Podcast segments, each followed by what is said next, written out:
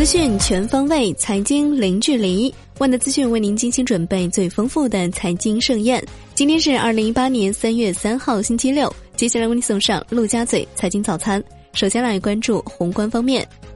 央行周五进行四百亿七天、三百亿二十八天、二百亿六十三天逆回购操作，当日有一千一百亿逆回购到期，净回笼二百亿元。本周央行公开市场净投放一千二百亿。S h i b r 多数上涨，七天 s h i b r 涨零点一 BP，报百分之二点八九七零。下周央行公开市场有两千四百亿逆回购到期，周三有一千零五十五亿 MLF 到期。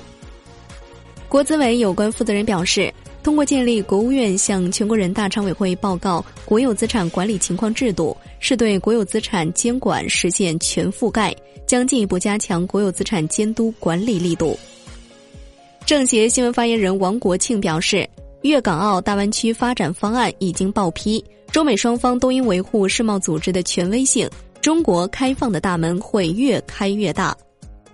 来关注国内股市，上证综指重拾跌势，全天弱势震荡，收盘跌百分之零点五九，报三千二百五十四点五三点，险守十日均线，周跌百分之一。深成指跌百分之零点七九，报一万零八百五十六点二六点，周涨百分之一点八一。创业板指冲高回落，跌百分之一，报一千七百七十二点零一点，周涨逾百分之六，创二十一个月最大周涨幅。两市成交四千一百六十八亿元，较上日变化不大。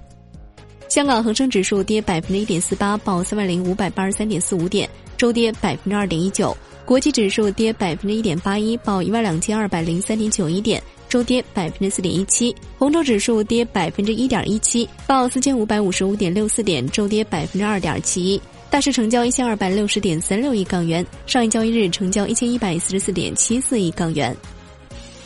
证监会就修改关于改革完善并严格实施上市公司退市制度的指导意见公开征求意见，拟强化沪深证券交易所对重大违法公司实施强制退市的决策主体责任。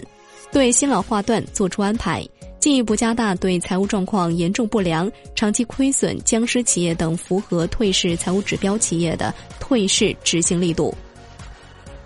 证监会表示，进一步明确上市公司创投基金所投企业上市解禁期与投资期限反向挂钩政策。沪深交易所制定《上市公司创业投资基金股东减持股份实施细则》，自二零一八年六月二号起施行。明确对专注于长期投资和价值投资的创投基金减持其所持有的上市公司首次公开发行股份进行差异化监管政策。证监会的消息，针对獐子岛问题，证监会调查组立即启动了执法程序，对线索进行稽查。大连证监局已立案，已进行全面调查，工作还在进行当中，有关进展会及时披露。证监会核发三家 IPO 批文，筹资不超十四亿元，其中上交所主板一家湖南盐业，深交所中小板一家红川智慧，深交所创业板一家彩讯科技。全国政协委员、中国证监会副主席江阳透露，穿透式监管将逐步推行到资管、上市公司监管方面。全国政协委员、证监会原主席肖钢表示，反思股市异动波动教训称。资本市场需要从严监管，证券法修订难度较大，价值投资的时代已经开启了。推进符合中国国情的注册发行制度，服务独角兽企业上市，是新股发行核准制度的创新。退市制度应进一步改进和完善。上交所回答交易所如何对接高新技术，特别是互联网企业时称，已经形成一套服务新蓝筹企业的全周期服务方案。搭建了专业服务体系，积极支持一批新一代的 BAT 企业成长，努力成就一批具有世界影响力和竞争力的新蓝筹企业。上交所表示，股票质押新规公布之后，未出现异常情况，业务整体运行平稳。全国人大代表、深交所总经理王建军拟向今年两会提交议案，内容是关于修改刑法，以加大欺诈发行及违规信息披露等证券犯罪惩罚力度。广东证监局局长陈小鹏表示，证监会正在做 IPO 改革方面的工作，也在积极推进退市制度改革。乐视网公告澄清，融创中国目前暂无接受贾跃亭所持乐视网股票计划或安排。来关注金融方面，证监会发布养老目标证券投资基金指引，自发布之日起正式实行。养老目标基金有以下特点：采用成熟的资产配置策略，设置封闭期和投资者持有期限，鼓励基金管理员设立优惠的费用，支持长期投资。银监会审慎规制局长肖元奇表示，今年重点防控金融风险，将继续压杠杆、降同业投资，抑制房地产泡沫。银监会不久将发布法规，鼓励银行多渠道、多市场补充资本。二月，银行业各项贷款余额比一月份增加了八千三百六十一亿元，继续保持比较稳定的增长。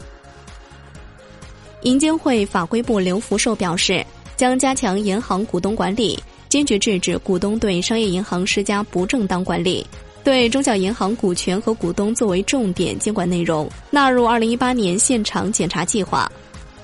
中财办副主任杨伟民表示，对于金融监管模式，我们不会简单效仿其他国家的模式，不存在完美的模式，只存在适合国情的模式。对于监管部门是否会合并的问题，杨伟民表示不清楚。来关注楼市方面。全国政协委员、原国务院发展研究中心副主任刘世锦表示，房地产税在十八届三中全会时大的方向就已经确定了，房地产税还是要征的，下一步要走立法程序。万科 A 公告，一到二月份公司累计实现合同销售面积六百八十四点五万平方米，合同销售金额一千零三十五点八亿元，同比增长近两成。来关注产业方面，外交部表示。美国已经对钢铝采取反补贴措施，若各国跟风，将有损全球贸易。中国敦促美国遵守贸易规则。中国钢铁工业协会表示，美国进口关税措施是愚蠢的贸易保护措施。中国对美国钢材出口数量有限，关税措施会让美国产业更加落后，竞争力下降。来关注国际股市。京东公布二零一七年四季度净营收一千一百零二亿元，同比增百分之三十八点七，市场预期为一千零八十九点八亿元。根据非公认会计原则计算，每 ADS 收益零点三亿元，上年同期为零点五四元，市场预期为零点三八元。二零一七年全年京东净利润达到创历史新高的五十亿元，同比大增百分之一百四十。最后来关注债券方面。一四富贵鸟在经历周四暴跌之后，周五跌百分之十七点一四，报十五元，两日累计跌百分之八十五点五五。